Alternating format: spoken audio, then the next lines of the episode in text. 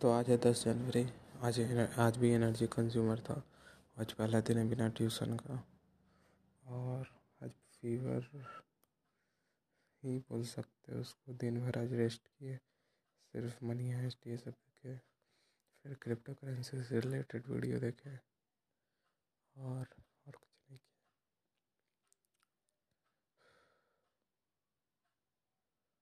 हम्म। जबकि हमको क्या करना चाहिए था, हमको एस ओ पी क्रिएट करना चाहिए था मार्केटिंग के बारे में सोचना चाहिए था ब्लैंक वाइट करना चाहिए था।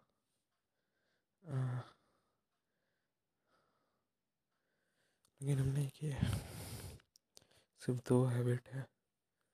एक तो डेली समरी देखना, दूसरा रिकॉर्ड करना।